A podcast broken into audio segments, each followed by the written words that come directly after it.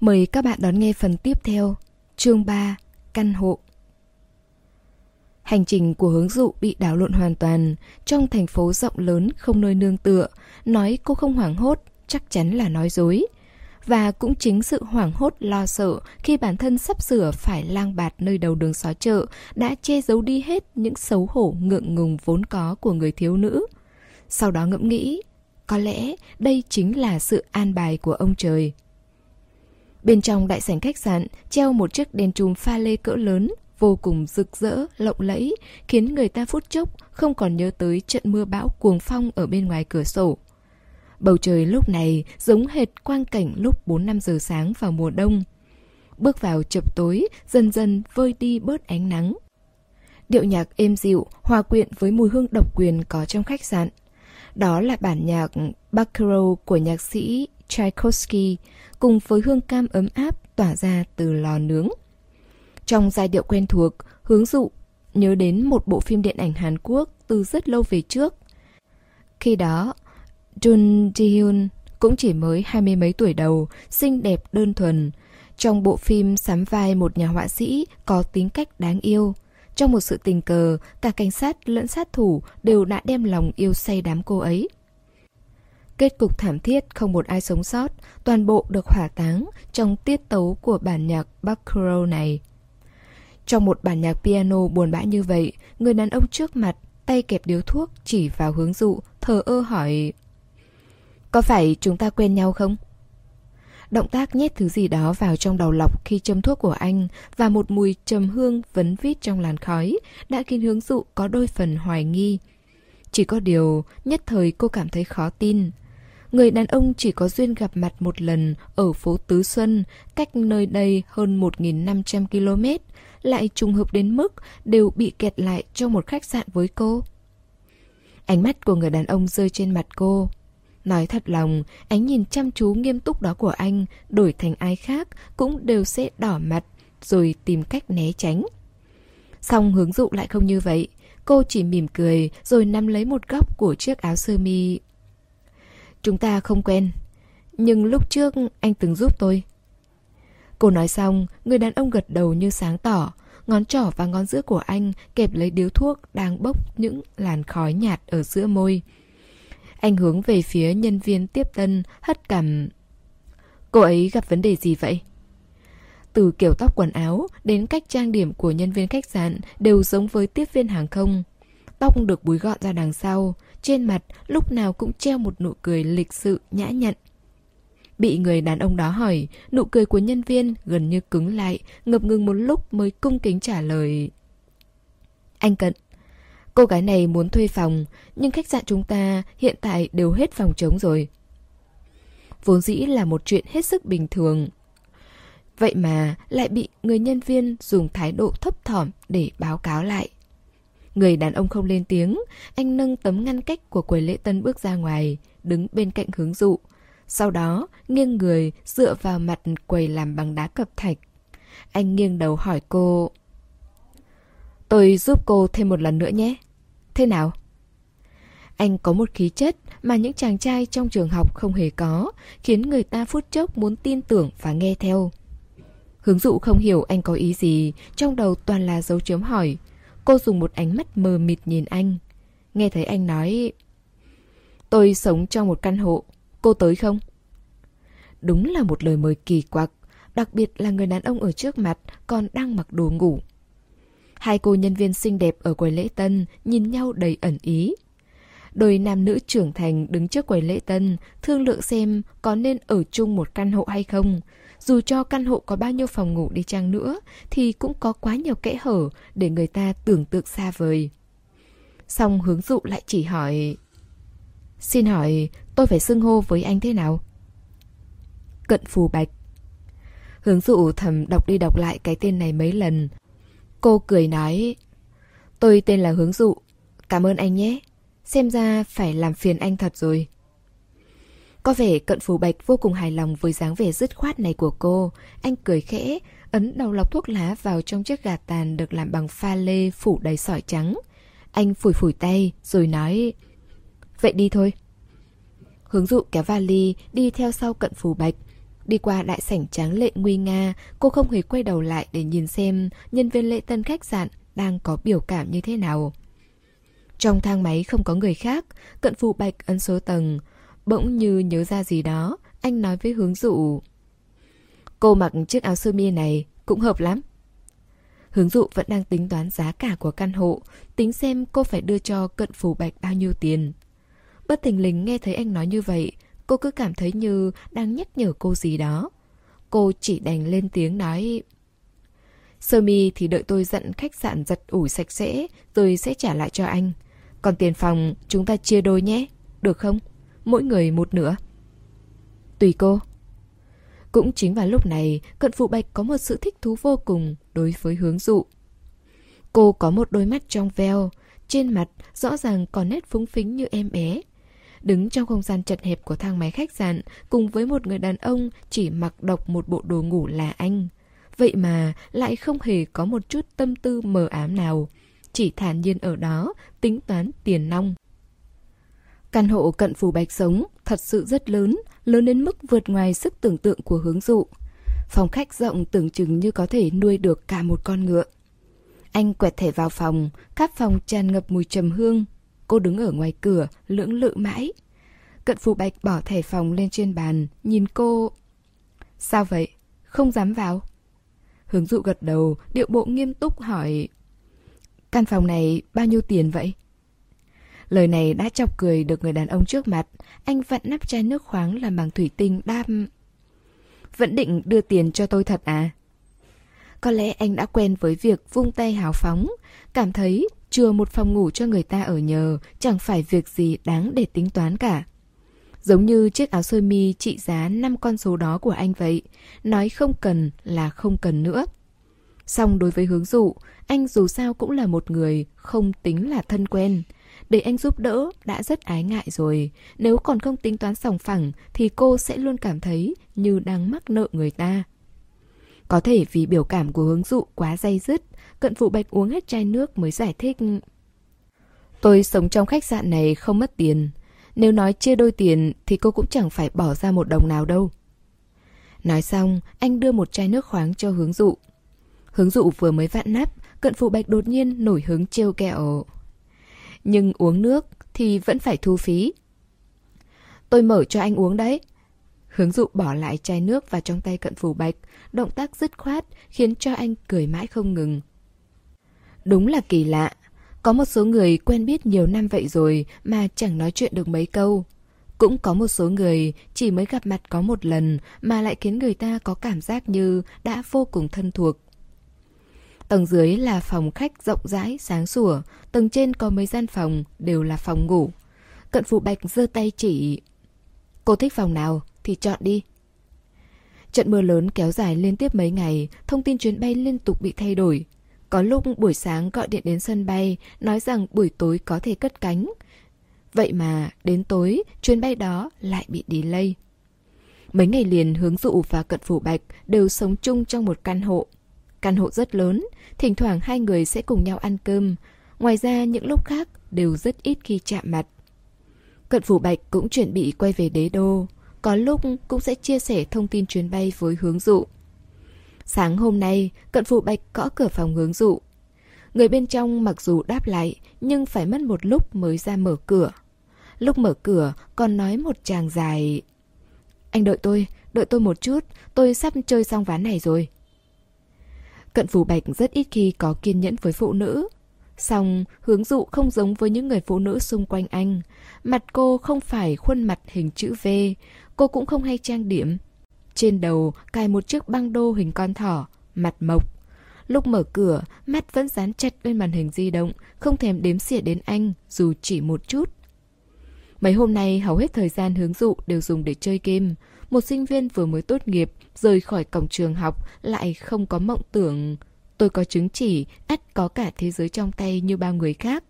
Cuộc sống không có chi tiến thủ chút nào. Không có ước mơ, không có dã tâm, ngày ngày chỉ ăn chơi, nằm ngủ. Có lẽ vì nguyên nhân này mà hứng thú của cận phù bạch dành cho cô vẫn không hề giảm bớt. Cũng từ đó nảy sinh lòng nhẫn nại, dựa người vào cửa đợi cô. Hứa dụ kêu á lên một tiếng, con rắn tham ăn trong màn hình tự cắn vào đuôi của nó. Game over. Cô thu lại nét mặt tiếc nuối, nhìn cận phù bạch.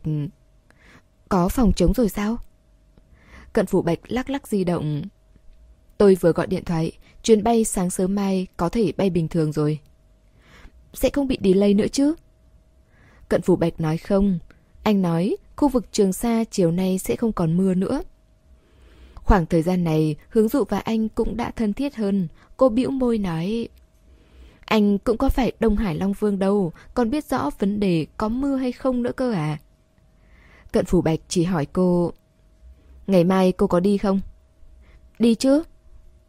Hướng dụ ở trên tầng thay quần áo, Cận Phủ Bạch nhận được điện thoại của bạn. Anh dựa người ra sau ghế sofa, nghe người trong điện thoại lại nhải. Em nghe nói, mấy hôm nay anh ở trường xa, dắt được cả một cô gái về khách sạn. Chuyện này cũng hiếm lạ quá, là cô gái nào vậy? Một cô gái vừa mới tốt nghiệp. Gì chứ? Anh thích kiểu này à? Lúc trước có biết bao nhiêu người đẹp của các trường nổi tiếng muốn tìm chủ nhân mà cũng có thấy anh ra miệu gì đâu. Tự dưng mình tới cửa hay là anh đi tìm vậy? Người bạn vô cùng tò mò, song cũng rất cẩn trọng, thấp giọng dặn dò anh. Cô gái ngoài giới xa lạ như vậy, anh vẫn nên chú ý một chút. Cận phủ bạch rút điếu thuốc, uể oải đáp. Ừ, giúp đỡ người làm niềm vui thôi, không có ý gì khác. Thật sự là không có ý gì khác sao? Ngắt điện thoại, anh nghịch nghịch bao thuốc, nhớ lại lời hướng dụ hỏi anh, lúc nãy có phải khách sạn có phòng trống rồi không?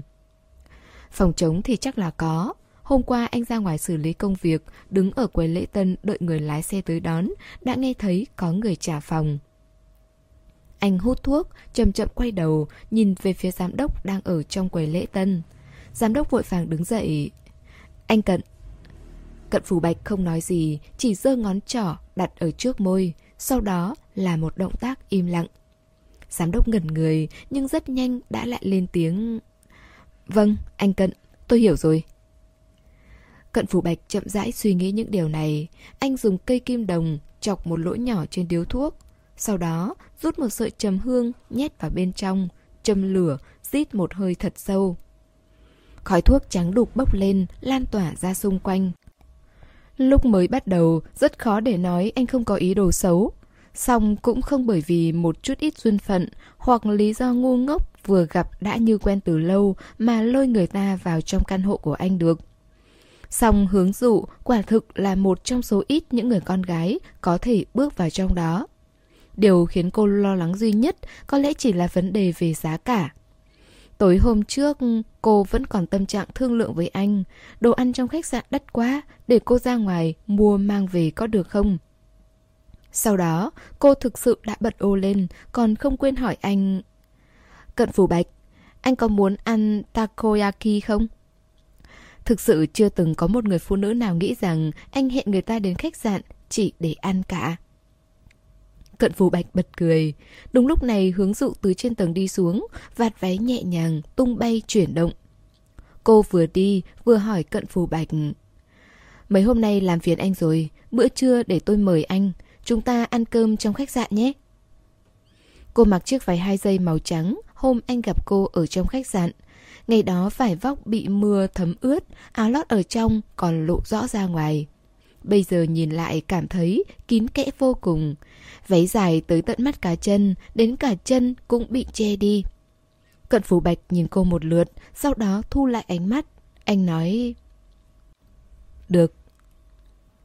Chương 4 Lưu luyến Phòng ăn khách sạn còn được trang hoàng khoa trương hơn cả căn hộ của cận phủ bạch, thể như muốn dung hòa tất cả các yếu tố sang trọng trên thế giới vào bên trong. Đại sảnh treo mấy bức tranh sơn dầu, chân nhà điêu khắc màu trắng treo một chiếc đèn chùm pha lê. Cho dù đang là ban ngày thì đèn vẫn luôn được bật sáng, tỏa xuống dưới một tầng ánh sáng màu vàng nhạt. Dùng câu ném tiền qua cửa sổ để miêu tả cũng không hề quá đáng chút nào. Hướng dụ âm thầm biết được ông chủ của khách sạn này và cận phù bạch là bạn bè. Gu thẩm mỹ của người bạn này của anh đúng là rất đặc biệt. Ban đầu khi trang trí, chắc hẳn nhà thiết kế phải đau đầu lắm. Bởi vì phong cách trang trí không theo trình tự quy tắc nào cả, hoàn toàn giống hệt con rồng trong truyền thuyết phương Tây. Nhìn thấy báu vật nào cũng sẽ ôm hết về hang động của mình. Cô vừa mới nghĩ như vậy xong, liếc mắt liền nhìn thấy chiếc bình xứ ở trên kệ chạm khắc hoa văn đặt trong góc tường. Cô cảm thấy, quả nhiên bản thân đoán không sai. Góc bên này lại là phong cách theo kiểu Trung Hoa. Tây không ra Tây mà ta cũng chẳng ra ta. Hướng dụ cũng chỉ phản bác trong lòng. Cô và Cận Phù Bạch vẫn chưa thân thiết đến mức có thể tùy ý trêu chọc bạn của anh. Có những lời phải vào lúc thích hợp mới có thể nói ra. Điều này cô hiểu rất rõ. Suy cho cùng, vẫn là gu thẩm mỹ của Cận phủ Bạch tuyệt nhất. Anh chỉ mặc một chiếc áo sơ mi kẻ caro kinh điển, màu sắc bán đầy dễ trên phố. Hàng nhái cũng rất phổ biến ngoài các cổng trường học. Xong khi được mặc trên người anh thì nó lại toát lên một khí chất vô cùng cao quý. Không phải áo sơ mi nâng cao giá trị của anh, mà khi anh mặc áo sơ mi này lên, người đã tạo ra được một cảm giác khiến người khác không thể mua được. Ở giữa phòng ăn có một người phụ nữ mặc váy màu đỏ đứng trên bục sân khấu phong cách phương Tây, đang nhắm mắt tập trung tinh thần kéo đàn violon. Hướng dụ và cận phù bạch ngồi ở vị trí gần cửa sổ. Đó là cửa sổ hình vòng cung kiểu dáng châu Âu, rất rộng, rất lớn. Nhìn từ trên tầng xuống, có thể nhìn thấy được con phố bị nước mưa gột rửa ướt rượt và dòng người cầm ô đi lại trong cơn mưa phùn lác đác. Nhân viên phục vụ đưa menu cho bọn họ. Menu có hai bản, một bản tiếng Trung và một bản tiếng Anh. Hướng dụ đưa lại bản tiếng Anh cho nhân viên phục vụ. Cô nói chỉ cần xem bản tiếng Trung là được rồi. Nhân viên phục vụ ngước nhìn cận phù bạch. Anh mỉm cười gật đầu. Tỏ ý nói anh ta cứ đi bận việc của mình đi. Hướng dụ chìa menu trước mặt cận phù bạch, ngữ khí chân thành, cô hỏi Anh muốn ăn gì? Dù sao cũng là tôi mời anh, vậy nên anh gọi món đi. Nói xong lại cảm thấy thành ý của mình chưa đủ, cô vội vã bổ sung thêm một câu Anh cứ gọi tùy ý. dáng vẻ cao ngạo, hệt như hộ nhà giàu mới nổi. Cận phù bạch mỉm cười, anh rất ít khi giải thích với người khác. Hôm nay coi như là ngoại lệ. Anh nói, những thứ tôi muốn ăn ít lắm, khẩu vị cũng không được tốt. Không thì cô cứ gọi những món mà cô thích ăn. Biết đâu nhìn thấy cô ăn ngon miệng, khẩu vị của tôi cũng trở nên tốt hơn. Người phụ nữ kéo đàn violon không biết đã đi đâu mất tiêu. Có người đang đánh đàn piano, vẫn là bản nhạc của Tchaikovsky. Xem ra ông chủ của khách sạn này rất hâm mộ Tchaikovsky. Thực đơn dày như bản luận văn tốt nghiệp được cận phụ bạch đẩy lại cho hướng dụ. Sau một vài ngày tiếp xúc, hướng dụ cũng đã có một số hiểu biết về cận phù bạch. Anh là người giàu có, hào phóng, còn hơn cả đường dư trì. Song xét từ một khía cạnh nào đó, thì người càng ngồi ở trên cao sẽ càng có rất ít hạnh phúc. Anh ăn không ngon miệng cũng là thật, Lần trước cô mua takoyaki về cho anh. Một hộp 6 cái mà cận phù bạch chỉ ăn có một cái. Hướng dụ cầm menu, lật dở xem một lúc. Cuối cùng bị món gan ngỗng thu hút sự chú ý. Cận phù bạch ngồi đối diện hướng dụ, anh quan sát kỹ người con gái này. Cô nhíu mày giống như gặp phải câu hỏi khó. Không những thế, cô còn dùng tay ra dấu liên tục trên mặt bàn. Nhìn bộ dạng giống như đang tính toán gì đó Anh hứng thú hỏi Cô đang tính toán gì vậy? Đầu ngón tay của hướng dụ lơ lửng trên mặt bàn mấy giây Cô ngước mắt nhìn anh anh đừng nói chuyện Anh vừa nói là tôi lại loạn mất rồi Tôi đang tính xem món gan ngỗng áp chảo và món gan ngỗng đại nguyệt ký Món nào tiết kiệm chi phí hơn Hiển nhiên, cận phụ bạch không ngờ ăn bữa cơm thôi mà vẫn còn phải tính toán như vậy. Anh bật cười. Cô muốn ăn cách làm nào hơn? Dường như câu hỏi này đã cung cấp cho hướng dụ một mạch suy nghĩ khác. Cô bỗng bừng tỉnh ngộ. Nhưng mà tôi chưa từng ăn gan ngỗng ở đây. Gan ngỗng áp chảo được bỏ mất kiwi, cũng không tệ đâu. Còn gan ngỗng đại nguyệt ký... Cận phủ bạch hơi nheo mắt lại, rồi hồi tưởng giây lát mới lên tiếng Hình như là gan ngỗng được bọc bởi một lớp tao, táo gai mỏng, rất đặc biệt, rất đáng để thử. Hướng dụ là một cô gái luôn dễ dàng thỏa mãn trong mọi tình huống. Cô nghe cận phủ bạch nói trước nói sau, rõ ràng anh muốn đề cử món đằng sau. Cô cũng chẳng tính toán nữa, xác định luôn. Vậy thì gọi món gan ngỗng đại nguyệt ký đi. Trong lúc đợi món ăn được bưng lên, hướng dụ phát hiện mình không cầm theo di động. Thế là cô quyết định quay về phòng lấy. Cận phụ bạch trêu cô. Công việc nào mà quan trọng đến mức khiến cô phải đi bây giờ vậy? Dân thất nghiệp thì làm gì có công việc nào? Tất nhiên là dùng để chơi game rắn tham ăn rồi. Hướng dụ về phòng lấy di động. Khi quay lại, người phụ nữ mặc váy đỏ kéo đàn violon lúc trước đang đứng ở bên cạnh cận phù bạch. Cận phù bạch không biết từ lúc nào đã gọi một chai rượu vang trắng. Bấy giờ đang nâng ly lên, rót rượu vào trong. Ban nãy không nhìn kỹ, bây giờ nhìn thì cảm thấy người phụ nữ đó có một đôi mắt vô cùng mê người. Chỉ cần chớp chớp mấy cái là về phong tình giữa hai hàng lông mày liền trỗi dậy. Không biết cận phủ bạch nói gì đó, về phong tình trong đôi mắt của người phụ nữ lúc rời đi giống như lá rụng vào cuối thu, lung lay như muốn trút xuống. Hướng dụ cầm di động đi tới, tò mò hỏi Người kéo đàn violon lúc nãy muốn xin phương thức liên lạc của anh à? Ừ. Anh không cho à? Không cho. Hướng dụ bắt đầu một ván rán tham ăn, đầu ngón tay di chuyển trên màn hình di động, thuận miệng nói... Nhưng mà cô ấy xinh đẹp như vậy, vóc dáng cũng chuẩn, lại còn biết kéo đàn. Cận phủ bạch ngồi đối diện bật cười, anh nói... Trên đời, không có bữa trưa nào miễn phí cả. Cận phủ bạch là một người lý trí. Phản ứng đầu tiên khi có người lạ muốn bắt chuyện. Với anh, không phải là suy nghĩ lãng mạn gì, mà đó là một loại cảnh giác phòng bị. Nếu như nói đây là thái độ của anh về cuộc sống, thì... Hướng dụ nhìn chằm chằm vào con rắn tham ăn đang lướt đi trên màn hình, chần chừ không động đậy. Thật ra, ngay khoảnh khắc này cô khá may mắn. May mắn quen nhau vì cận phủ bạch đã đưa cho cô chiếc áo sơ mi và khi gặp lại ở trường xa cũng là anh mở lời mời cô sống chung trong một căn hộ. Cô chưa từng chủ động nên cũng chưa từng bị đề phòng. Rắn tham ăn mới chỉ ăn ba quả trứng, vẫn giống một con sâu gióm ngắn tũn, còn chưa đợi lộ ra được hình dáng của rắn thì đã đụng phải vật cản. Game over. Hướng dụ đột nhiên chẳng còn tâm trạng chơi game nữa. Cô cất di động đi, sau đó nhìn cận phù bạch. Anh bỏ ly rượu xuống, vừa cười vừa kể cho cô nghe một câu chuyện. Nhiều năm về trước, trong một quán cà phê ngoài quảng trường ở nước ngoài, có một người phụ nữ xinh đẹp thướt tha, đi ngang qua, không cẩn thận đã bị vướng vạt váy lụa vào góc bàn. Chiếc váy bị rách quá đà, eo và lưng đều bị hở, đến cả mông cũng lộ hết ra ngoài. Khi ấy đám đàn ông ở tại chỗ nhốn nháo ngó nhìn, đợi tới khi khôi phục lại tinh thần thì nhiều người mới phát hiện ví tiền của mình đã không cánh mà bay. Hướng dụ cảm thấy khó hiểu. Sao lại bị mất ví tiền chứ? Cận phủ bạch thay cô rót đầy cốc trà hoa quả nói Người phụ nữ đó và tên trộm cùng phe với nhau. Một người phụ trách thu hút sự chú ý, một người phụ trách trộm đồ đạc, một sự hợp tác hoàn hảo tuyệt đối. Hướng dụ không nghĩ nhiều, hỏi luôn một câu. Vậy anh đã nhìn chưa? Vóc dáng của người phụ nữ đó đẹp không?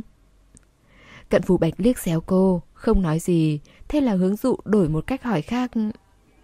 Vậy ví tiền của anh có bị mất không? Cận phủ bạch mỉm cười đáp. Không mất. Bữa cơm hôm nay cực kỳ thú vị. Hướng dụ không phải là một cô gái thiếu kinh nghiệm. Cô từng đến quán nét, quán bia và cả quán bar. Cô cũng từng nghe đám bạn đều của Triệu Yên Mặc ở trên bàn ăn, mồm miệng không sạch sẽ, nói một vài chuyện hạ lưu bỉ ổi. Sau đó còn bốc phét bản thân ở trên giường lợi hại đến cỡ nào. Lúc đó, hướng dụ nhìn bọn họ hào hùng khoác lác như thể nuốt mây nhả khói. Cô luôn cảm thấy, cho dù bọn họ có nói về chuyện trưởng thành giữa nam và nữ, thì dưới cái lớp xác thịt đó cũng vẫn chứa đựng một nhân cách nhơ nhớp, ấu trĩ. Không những ấu trĩ mà còn thấp kém dung tục. Song cận phủ bạch có một loại khí chất vô cùng độc đáo mà chỉ ở đàn ông trưởng thành mới có được. Khi đùa giỡn cũng hết sức khéo léo, đúng mực. Trong lúc hướng dụ nếm thử món ngan gan ngỗng đại nguyệt ký, bấy giờ anh mới mỉm cười, nói sự thật. Thật ra hôm đó tôi không mang ví tiền. Vậy nên không mất ví tiền, không phải vì không nhìn, mà là vì không đem theo. Hướng dụ ngậm miếng gan ngỗng được bọc một lớp táo gai ở trong miệng. Muốn cười, nhưng lại không dám. Cô chỉ có thể che miệng nín nhịn, suýt chút nữa còn chảy cả nước mắt. Gần kết thúc bữa trưa, cận phụ bạch châm một điếu thuốc. Anh lại giống như trước kia, dùng một cây kim nhọn đâm thủng một lỗ trên điếu thuốc. Sau đó, nhét một thứ vào bên trong. Anh cười rồi nói Cô đợi ở đây một lát nhé Tôi vào nhà vệ sinh Hướng dụ gật đầu. Cô vẫn luôn muốn biết Thứ được nhét vào trong điếu thuốc lúc anh hút Rốt cuộc là gì. Tại sao thuốc lá khi đến bên miệng anh Lại biến thành một mùi trầm hương Thơm đến như vậy? Nhân lúc cận phủ bạch không ở đây Hướng dụ cầm di động lên mạng Tìm tòi một lúc. Trên mạng có giải đáp Thứ mà anh nhét vào điếu thuốc Là một sợi trầm hương đặc chế. Xem rồi mới biết, hóa ra nhét chấm hương vào trong thuốc lá còn có rất nhiều tác dụng, có thể lọc phổi, chữa bệnh ho. Hướng dụ hoài nghi kết quả này, cô luôn cảm thấy hút thuốc vốn chẳng phải thói quen gì tốt đẹp, sao lại có thể lọc được cả phổi cơ chứ? Cô vừa nghĩ đến dáng vẻ cận phù bạch cầm điếu thuốc vân về trong cái ngón tay, vừa tiếp tục tìm kiếm tư liệu trên di động. Trên mạng nói thứ gì cũng có, trong mục đề cử còn có người tìm kiếm lợi ích của việc nhét sợi trầm hương trong lúc hút thuốc. Cũng có người tìm kiếm thêm 3 giọt thuốc diệt cỏ paraquat vào trong thuốc lá. Hướng dụ tò mò nên nhấn vào xem. Đúng lúc đang xem câu hỏi đề cử của người hỏi cho thêm thuốc diệt cỏ paraquat thì cận phù bạch quay trở lại. Hướng dụ đột nhiên phản ứng ra gì đó. Cô nghiêng đầu nhìn cận phù bạch. Cận phù bạch, không lẽ anh đi thanh toán đây à? Người bị hỏi không tỏ ra ý kiến, chỉ khẽ mỉm cười, coi như đã thừa nhận câu hỏi của cô. Chẳng phải nói hôm nay tôi mời sao, sao anh lại đi thanh toán chứ? Để cô nhớ tôi kỹ một chút, tránh cho việc về tới đế đô lại quên mất tôi là ai. Kỳ thực, hướng dụ hơi mất tập trung. Chưa tới nửa tiếng trước, Cần Phụ Bạch vừa mới kể cho cô nghe câu chuyện trên đời không có bữa trưa nào miễn phí. Bây giờ anh lại còn đi thanh toán hóa đơn. Há chẳng phải đã biến cô trở thành cái người ăn bữa trưa miễn phí đó sao?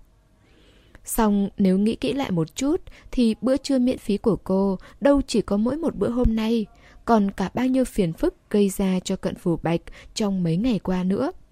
Tất cả đều có thể tổng kết lại được vào trong đó. Nhưng hướng dụ không biết cái giá phải trả cho bữa trưa miễn phí này là gì. Thật sự chỉ đơn giản như lời anh nói sao, chỉ để cô sau khi quay về đế đô sẽ không quên anh là được. Trên người cận phủ bạch thoang thoảng mùi trầm hương, ấm áp, dễ chịu. Anh không quay về chỗ ngồi của mình mà đứng ở đằng sau ghế của hướng dụ, một tay gác lên trên thành ghế. Sau đó sát lại gần bên tai cô. Lại chơi game à? Hướng dụ cảm nhận được hơi thở ấm nóng của anh. Cô không quay đầu, nhìn chăm chăm vào màn hình trả lời. Không, tôi đang tìm kiếm cái này. Có lẽ cận phủ bạch đứng ở sau lưng cũng đã nhìn rõ nội dung trên di động. Anh cười khẽ một tiếng, càng sát lại gần hơn. Bữa cơm này cô ăn không được thỏa mãn sao? Muốn nhỏ thuốc diệt cỏ paraquat vào trong thuốc lá ư? Đây là đang muốn đầu độc à? Cô là đang chuẩn bị hãm hại đầu bếp hay là chuẩn bị hãm hại tôi? Ngữ khí của anh nhẹ tênh, xen lẫn giữa giai điệu trong ban nhạc của Tchaikovsky. Thanh âm lưu luyến, giống như người tình đang thủ thỉ bên tai. Chương 5. Lì xì Cận phủ bạch mang theo hơi thở ấm nóng cùng mùi trầm hương đặc trưng của anh sát lại gần bên tai như vậy khiến eo và lưng của hướng dụ trở nên cứng ngắc. Bởi vì đang nghịch di động nên tư thế ngồi của cô có phần tùy ý, lưng hơi cong xuống. Bây giờ dù chỉ là một động tác nhỏ như muốn ngồi thẳng dậy, e rằng cũng rất khó có thể hoàn thành. Suy nghĩ trong đầu hướng dụ trở nên hỗn loạn. Là bây giờ sao? Anh đã bắt đầu thu phí dùng bữa trưa rồi ư? Xong cận phủ bạch cũng chỉ nói xong câu đó rồi thẳng người dậy kéo giãn khoảng cách. Anh cầm bao thuốc vừa cười vừa nói đùa. Tò mò về tôi đến thế à? Được rồi, để tôi cho cô xem. Anh vừa nói, vừa cầm bao thuốc và chiếc hộp nhỏ đựng sợi trầm hương rơi tới trước mặt hướng dụ. Hướng dụ mở hộp ra, mùi trầm hương ập đến. Trước kia, người già trong nhà hay đi lễ Phật, nên từ nhỏ hướng dụ đã thường xuyên ngửi thấy mùi trầm hương khắp trong phòng chú Đại Bi. Chỉ tiếc rằng Phật không độ người qua khỏi được bệnh nặng, người đã rời khỏi thế gian này từ rất nhiều năm về trước rồi. Nghĩ đến những chuyện khi còn nhỏ, cô không khỏi có chút buồn man mác. Cũng may, cận phụ bạch đã lên tiếng ngay lúc này. Ăn xong rồi chứ? Có cần quay về phòng ngủ trưa không? Ngữ khí của anh dịu dàng, như thể giấc ngủ trưa này bọn họ sẽ cùng nằm ôm nhau, chìm trong giấc ngủ, chứ không phải mỗi người một phòng, cô đơn lẻ loi. Sự thương cảm của hướng dụ cũng theo đó mà biến mất. Trên sân khấu đã đổi sang một nam ca sĩ đang hát nhạc nước ngoài, giai điệu rất thư giãn. Ngay trong giai điệu thư giãn thong thả này, cô đã lựa chọn né tránh. Không nói được mà cũng không nói không được. Cô chỉ trả lời Đi thôi. Trong lúc đợi thang máy, di động của hướng dụ không ngừng đổ chuông là một số điện thoại lạ. Cô nhận máy, xong không nói gì. Người ở đầu bên kia điện thoại gọi một tiếng Dụ dụ Thanh âm quá đỗi quen thuộc Hướng dụ còn không thèm nhíu mày lấy một cái, Cô bỏ thẳng di động đang áp bên tai xuống Sau đó, ngắt điện thoại, Rồi cho số điện thoại đó vào trong danh sách đen Những động tác đó đều được cận phủ bạch thu lại trong mắt Anh nhấn nút mở cửa thang máy, Giống như vô tình hỏi một câu, Là ai khiến cô phiền muộn đến như vậy? Thiết kế của thang máy rất có nhân tính hóa. Có lẽ vì để tiện cho việc chú ý trẻ nhỏ nên vị trí nhấn nút mở thang máy được đặt hơi thấp một chút so với vóc dáng cao lớn của cận phủ bạch. Tư thế khi anh nhấn nút thang máy không phải là ngón tay hướng lên trên mà là hướng xuống dưới. Phần xương lồi trên mu bàn tay trông hệt như nan quạt giấy màu trắng ngọc. Hướng dụ vô thức nhìn chằm chằm một lúc lâu Thang máy dừng lại ở số tầng bọn họ đang ở. Vừa khéo, cửa thang máy mở ra, kêu đinh một tiếng. Khi anh yên lặng, gương mặt không nhìn ra được chút biểu cảm nào. Bạn trai cũ của tôi. Hướng dụ giả bước vào trong thang máy, cô nói... Vừa mới chia tay một tháng trước. Vì sao lại chia tay? Hướng dụ không khỏi nhìn cận phù bạch. Cô không ngờ người đàn ông như anh lại hỏi loại câu nhiều chuyện như vậy. Cũng bởi vì thế nên hiện tại cô vô cùng kinh ngạc trước câu hỏi đó của anh. Cô nhìn cận phù bạch với một biểu cảm nghiêm túc. Rồi đột nhiên hiểu ra, anh đang muốn hỏi cô có thái độ như thế nào với chuyện tình cảm. Đây là một loại thăm dò trước khi mọi thứ bắt đầu. Phòng ăn ở tầng 5, căn hộ của cận phủ bạch ở tầng 7. Thang máy chuyển động chỉ trong mười mấy giây ngắn ngủi. Hướng dụ dùng lời nói đơn giản nhất để diễn giải về mối quan hệ yêu đương một năm qua của mình. Cô không phải người sẽ nói những lời lẽ xấu về bạn trai cũ, cô chỉ nói quan điểm về nỗ lực của Triệu Yên Mặc ở một vài khía cạnh nào đó khác hoàn toàn với cô. Cận Phủ Bạch tổng kết lại nguyên nhân Bởi vì năng lực của cậu ta không đủ. Không phải. Hứa Dụ lắc đầu, Cô thở dài một hơi, vừa thoải mái, vừa tự nhiên đáp. Đó là bởi vì trong quá trình được gọi là nỗ lực đó, anh ta đã phớt lờ mọi cảm xúc của tôi. Anh ta khiến tôi không hề cảm nhận được sự yêu thương, quan tâm và che chở. Cận Phủ Bạch rất công bằng, không hề có ý thiên vị bên nào, giống như tán dóc. Anh cười nói, lối suy nghĩ của phụ nữ và đàn ông không giống nhau. Có thể bạn trai cô vì muốn lên kế hoạch cho tương lai của hai người nên mới nỗ lực để ở lại đế đô đến như vậy. Thang máy đến tầng bọn họ ở, cánh cửa kim loại từ từ mở ra hai bên. Cô quay đầu nhìn cận phù bạch, giống như cười anh không hiểu gì. Có tình thì uống nước lã cũng no. Tình hết rồi, nỗ lực ở lại để làm gì chứ? Câu nói này tựa như cây châm bạc của vương mẫu nương nương. Nó vạch ra một giải ngân hà khó có thể vượt qua được giữa hướng dụ và cận phù bạch. Cận phủ bạch vẫn dùng thẻ mở cửa phòng, sau đó là một động tác tay mời, tỏ ý để hướng dụ đi vào trước. Hướng dụ cũng vẫn giống như mấy ngày trước, đi pha cà phê sẽ luôn hỏi anh có muốn uống một cốc không? Nhưng sau đó, bọn họ cũng xóa bỏ luôn những giao lưu trao đổi dư thừa khác. Sáng sớm ngày hôm sau, cận phụ bạch chờ hướng dụ trên một chiếc xe ô tô có biển số xe thuộc Trường Sa ra sân bay.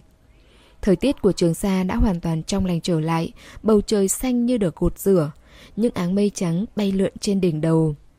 Mấy ngày mưa bão liên tiếp đã khiến toàn bộ thành phố trở nên sáng bừng. Khuôn mặt của những người bán rong trên vỉa hè cũng tràn ngập nụ cười. Hướng dụ bỏ vali vào trong cốp xe. Lúc ngồi vào hàng ghế đằng sau, cận phụ bạch còn nói trêu cô một câu. Cô thật sự coi tôi là tài xế đấy à? Hướng dụ vừa cười vừa nói.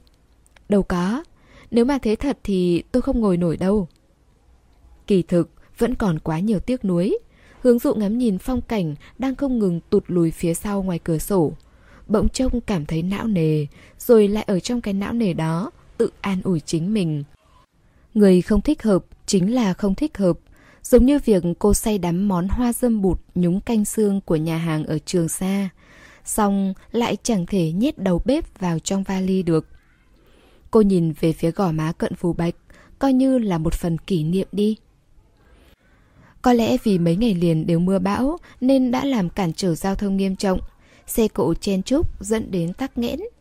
Hướng dụ phỏng đoán có lẽ cận phù bạch đã đặt vé khoang hạng nhất nên sẽ đi bằng lối đi dành cho VIP để làm thủ tục trên máy bay. Xong anh không hề, anh vẫn đứng bên cạnh hướng dụ, khiến cô không thể không nghiêng đầu hỏi một câu.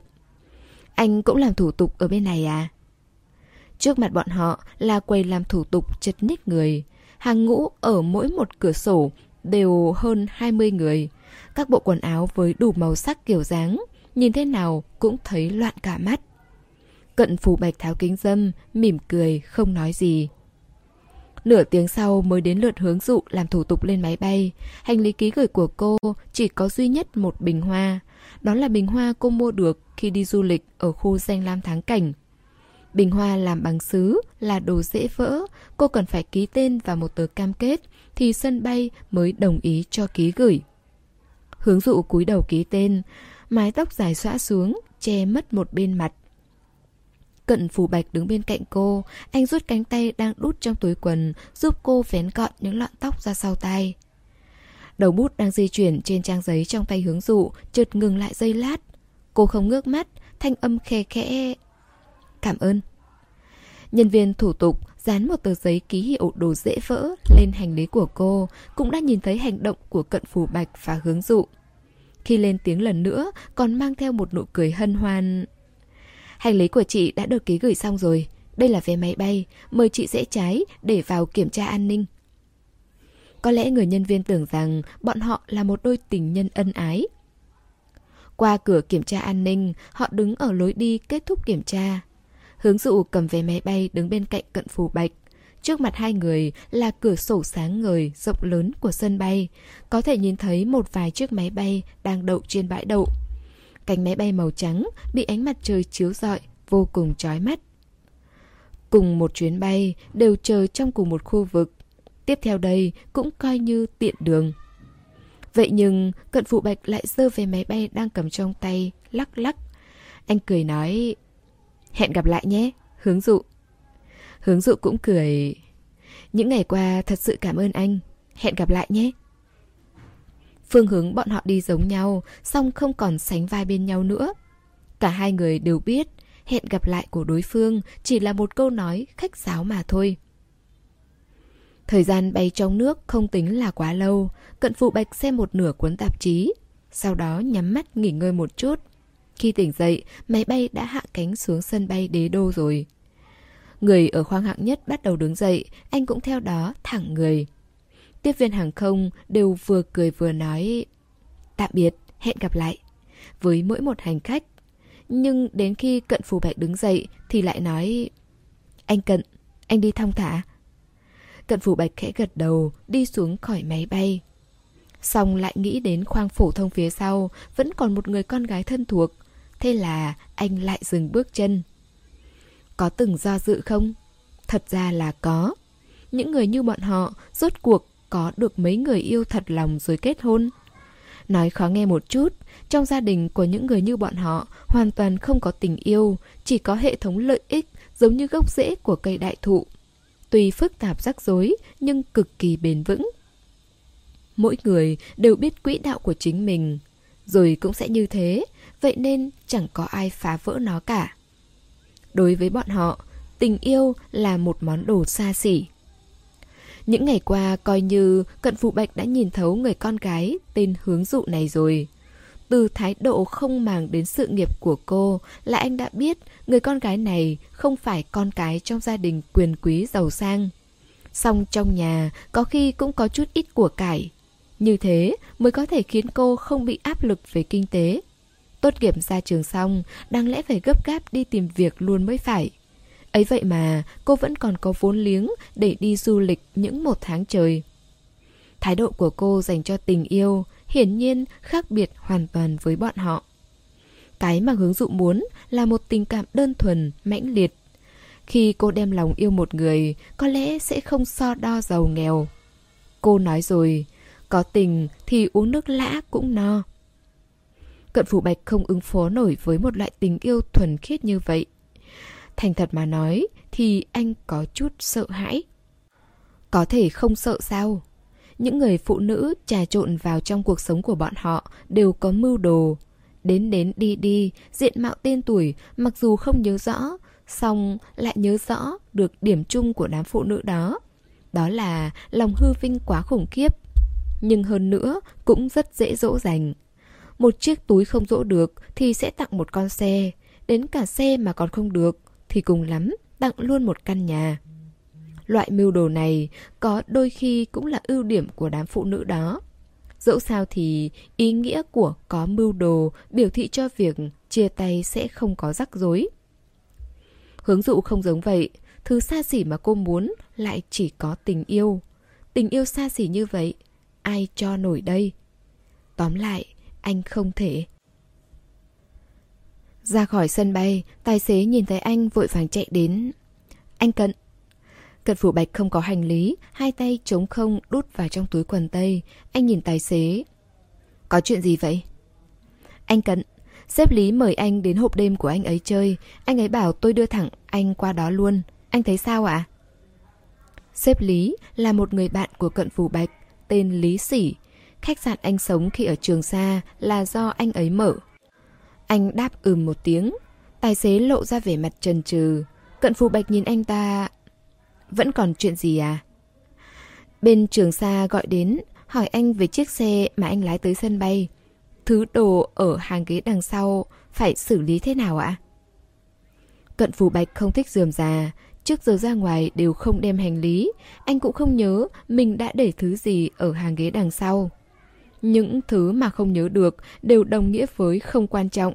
Thế là anh đáp nhẹ tênh một câu, Vứt đi.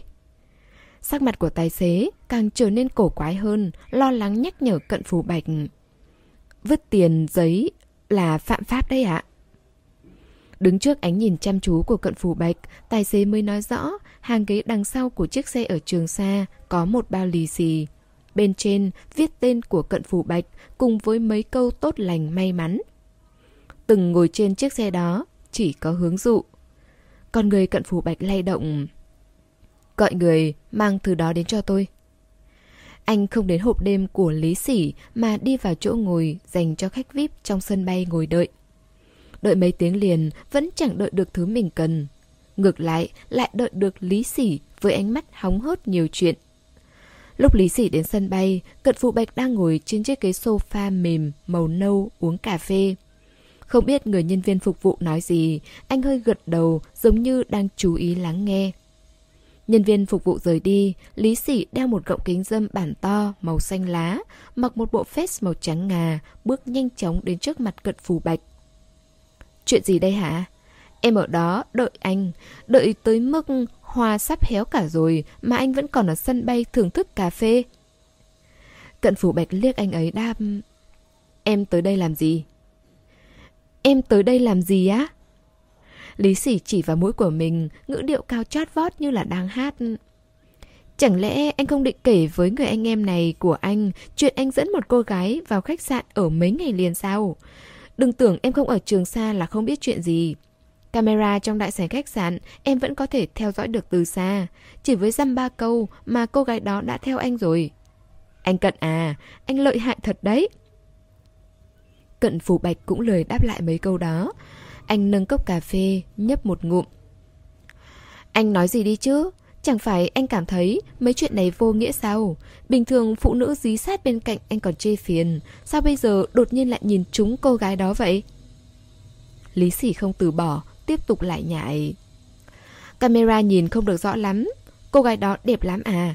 Đẹp đến mức nào? Có đẹp hơn cô gái có dòng máu lai mà em tìm cho anh tháng trước không? Cận phủ bạch dựa người ra sau ghế, nghe Lý Sỉ làm nhảm. Nhìn anh như vậy, có phần khiếp người. Song Lý Sỉ không hề lùi bước. Anh ấy tháo kính dâm, thẳng cổ nói... Cái này anh không nói cũng không sao. Anh nói đi, tại sao không dẫn người ta về đây? Em nghe nói rồi, cô gái đó không ngồi cùng máy bay với anh. Đã vậy còn để lại tiền cho anh nữa. Cận phù bạch biết ngay, Lý Sỉ sẽ chẳng nói được lời nào tử tế. Nếu không cũng sẽ chẳng ngại ngàn dặm xa xôi, lái xe tới tận sân bay để nhiều chuyện. Lúc anh ngước mắt, quả nhiên nghe thấy Lý Sỉ hỏi Anh Cận, cô gái đó ngủ với anh mấy hôm, lúc rời đi còn để lại chút tiền bo cho anh nữa hả? Cũng chính vào lúc đó, có một nữ tiếp viên hàng không bước đến, cung kính gọi một tiếng Anh Cận. Nữ tiếp viên hàng không đó nói Bên phía trường xa, bảo tôi mang đồ đến cho anh ạ. Tiếp viên hàng không vừa bay từ Trường Sơn đến đây, cô ấy đưa một túi tài liệu cho Cận Phù Bạch. Túi tài liệu không nặng, Cận Phù Bạch đổ thứ đổ ở bên trong ra là một bao lì xì vuông vắn. Giày da của Lý Sỉ lọc cộc trên nền gạch men, đứng bên cạnh phun ra một câu Ai già, tiền bo tới rồi. Cận Phủ Bạch chẳng thèm để ý đến anh ấy, mọi sự chú ý của anh đều nằm hết trên bao lì xì. Cũng chẳng biết hướng dụ tìm được bao lì xì này ở đâu, chất lượng quả thật kém vô cùng. Lớp giấy mỏng ở chỗ miệng đã bị rách một đoạn nhỏ do người nhét tiền vào bên trong tạo nên. Hoa văn dập nóng trên bìa có in một dòng chữ Trăm năm hòa hợp, tân hôn vui vẻ. Ngoài ra còn có một loạt các hoa văn hình vẽ không luận ra được là gì. Các đường kim tuyến và hình vẽ không được xếp thẳng hàng, in lệch cả ra ngoài. Còn chữ ở mặt sau có lẽ là do hướng dụ viết. Chúc cận phù bạch, đại cát đại lợi, tiền vào như nước, ngày ngày vui vẻ. Cô rõ ràng muốn chia đôi số tiền chi tiêu trong suốt những ngày sống chung. Dùng y như bà nội cho cháu trai tiền lì xì vậy. Lại còn phải viết mấy câu đại cát đại lợi. Không biết đây là tật xấu gì nữa. Đến chữ cận cũng còn viết sai, còn tô cả một hình trái tim hết sức gượng gạo. Chỉ có điều, mực bút máy không dễ khô nên không biết đã bị thứ gì đó quẹt phải làm nhòe đi hình trái tim để lộ ra nét chữ viết sai bên trong. Chữ cận mà cô có thể viết thành chữ dày thì đúng là anh cũng phục cô. Khóe môi cận phủ bạch cong lên. Trong lì xì là 10.000 tệ. Không cần phải bóc ra, những người thường xuyên chạm vào tiền thì với loại trọng lượng này đặt ở trong tay, ước lượng sơ sơ thôi là cũng biết rõ. Cận Phủ Bạch nhìn chằm chằm bao lì xì, đột nhiên nhíu mày. Có vẻ như anh rất không muốn là một người xa lạ với hướng dụ nữa rồi. Sau khi máy bay hạ cánh, hướng dụ lẫn trong dòng người rời khỏi máy bay. Hành lý ký gửi của cô vẫn chưa được vận chuyển ra ngoài nên chỉ có thể đứng đợi ở bên cạnh vòng xoay trả hành lý. Di động mở nguồn, một loạt tin nhắn nhảy ra cùng lúc. Có tin nhắn Cảm ơn quý khách đã bay cùng chúng tôi Đến từ công ty hàng không. Ngoài ra còn có một vài tin nhắn quảng cáo khác. Một tin nhắn có ích duy nhất là do đường dư trì gửi đến. Hôm nay anh ấy bay từ nước ngoài về Nói cô đến sân bay đón anh ấy. Mấy bữa nay đường dư trì và hướng dụ không liên lạc, Nên chắc anh ấy tưởng rằng hướng dụ đã kết thúc hành trình du lịch vào mấy hôm trước Và đã quay về đế đô rồi. Thế nên mới nói cô tới sân bay đón anh ấy. Trong tin nhắn còn rất quan tâm hỏi cô rằng, Cậu quay về đế đô, chắc là chán lắm đúng không? Dù sao, cậu cũng không vội tìm việc. Đợi mình về nước, sẽ đưa cậu đi bay nhảy đá đời. Chuyến bay quốc tế của đường Dư Trì tận 1 giờ chiều mới hạ cánh. Hướng dụ lấy xong hành lý, ở lại sân bay, đi dạo một vòng. Khắp nơi đều là tiễn biệt cùng trùng phùng, song phần lớn hành khách hoặc thản nhiên hờ hững làm thủ tục check-in hoặc yên lặng đi qua lối ra, chứ đâu có quá nhiều sự nuối tiếc và biện diện như vậy. Quả thực là vô vị. Hướng dụ chọn một quán cà phê rồi ngồi gọi một cốc. Vị trí của quán cà phê này vừa khéo ở ngay cạnh lối ra của chuyến bay quốc tế. Chỉ cần đường dư chỉ ra ngoài là có thể nhìn thấy ngay. Thời gian vài tiếng đồng hồ thật ra cũng trôi qua rất nhanh. Bên cạnh bàn còn có ổ cắm sạc. Game rắn tham ăn chơi qua loa mấy ván, thời gian cũng trôi đi khá rồi. Chơi đến mức cổ gáy đau nhức, hướng dụ mới vươn vai rồi buông di động. Trên bãi đậu xe ngoài cửa sổ có một chuyên cơ loại nhỏ đậu xuống, nhìn giống như chuyên cơ riêng. Người phụ nữ mặc bộ đồ tiếp viên hàng không màu đỏ hoa hồng vội vã chạy xuống, trong tay còn ôm một túi tài liệu. Hướng dụ nghĩ, lại là người có tiền, còn có cả chuyên cơ riêng nữa. Đợi được đường dư trì ra ngoài thì hướng dụ đã uống tận ba cốc cà phê vào bụng rồi. Vậy mà nhìn tinh thần của cô vẫn chẳng khá khẩm hơn chút nào, trông còn kém hơn cả đường dư trì, người vẫn còn chưa quen với tranh lệch múi giờ. Đường dư trì bước ba bước đã tới trước mặt cô, anh ấy gác cánh tay lên bả vai hướng dụ. Nhìn mấy cốc cà phê của cô trên bàn, cười lớn. Nhớ mình đến thế cơ à, bảo cậu tới đón mà cậu cũng tới sớm quá đấy. Hướng dụ bị anh ấy ép tới mức trao đảo bước chân, Cô nghiêng đầu đập vào cánh tay anh ấy. Gì mà đến sớm chứ? Mình cũng mới xuống máy bay vào sáng nay. Ngồi taxi về nhà Rồi lại quay lại thì mất công lắm. Nên mình ở luôn đây đợi cậu Tận mấy tiếng đồng hồ đấy. Đó cũng là vì mất công mà. Ánh mắt của đường dư trì Vẫn còn lưu luyến trên mấy cốc cà phê Đã bị hướng dụ uống hết sạch. Giống như có chút hoang mang hỏi Cà phê của thương hiệu này uống có ngon không? Không ngon. Những người cùng lớn lên từ trường mẫu giáo sẽ luôn có một loại ăn ý mà những người khác không có được. Hướng dụ nghiêng đầu, nhìn vẻ mặt lưỡng lự bất định của đường dư trì, là đoán ngay anh ấy lại nhớ đến An Tuệ. Đường dư trì và An Tuệ yêu nhau 5 năm, trong khoảng thời gian đó cũng vô số lần tan tan hợp hợp. Thời gian của lần chia tay này là dài nhất, song cũng không nói rõ được rốt cuộc hai người họ chia tay thật hay chỉ đang chiến tranh lạnh. Hoặc cũng có thể là yêu nhau đến phát chán rồi nên muốn tự do một thời gian. Đợi tới ngày nào đó, nhớ nhung đến nhau sẽ quay lại về bên nhau. Mỗi một cặp tình nhân đều có cách thức suy nghĩ của riêng mình. Hướng dụ cảm thấy chuyện này không cần cô lo lắng. Khi đường dư trì hỏi lại cô lần thứ ba, Cậu đã uống hazelnut latte chưa? Hướng dụ đã đưa ra được kết luận không quá 3 ngày sau, đường dư trì nhất định sẽ đi tìm An Tuệ. Cô bỏ vali lên trên xe đẩy hành lý của đường Dương Trì rồi trả lời Mình vẫn thích uống cà phê hòa tan hơn. Đường Dư Trì chê cười cô Cà phê hòa tan, toàn mùi dầu mè ngấy chết đi được, có gì ngon? Mình thích. 40 tệ 50 gói, còn được tặng cả cốc cà phê màu đỏ. Cốc cà phê đó xấu như vậy mà cậu cũng muốn. Không dùng để uống thì có thể dùng làm ống đựng bút hoặc đựng bàn chải đánh răng. Màu đỏ là màu may mắn, có chỗ nào không tốt chứ? Đường dư trì đẩy xe hành lý đi được mấy bước, bị gu thẩm mỹ của hướng dụ dọa đến mức không còn nghĩ tới an tuệ nữa.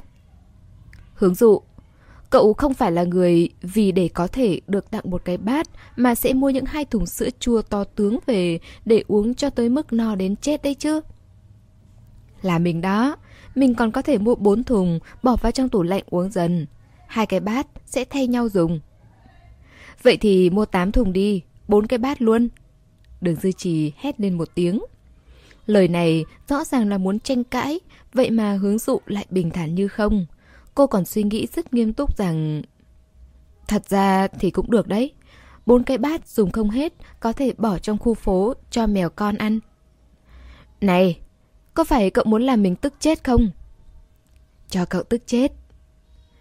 Hai người đấu võ mồm với nhau từ nhỏ tới lớn nên đã sớm quen với cảnh này rồi. Ra khỏi sân bay, đường dư trì nói với tài xế taxi. Bác Tài, bác chọn đường tắt đi đi, Hai chúng cháu sắp đói chết rồi. Trong lúc đường dư trì và tài xế nói chuyện, hướng dụ xoay người, nhìn lại phía sau. Xe cộ đi qua đi lại sân bay liên tục, có một chiếc Mercedes-Benz màu đen ở sau lưng bọn họ, chuyển hướng rẽ vào ngã ba. Sau đó lái sang bên phải rồi phóng mất hút. Không biết có phải cô hoa mắt hay không, mơ hồ cảm thấy biển số xe có rất nhiều số 4. Các bạn vừa đón nghe phần 2 của bộ truyện Phố dài của tác giả Thù Vỉ. Xin cảm ơn tất cả các bạn đã luôn dõi theo và ủng hộ. Hẹn gặp lại các bạn ở phần tiếp theo.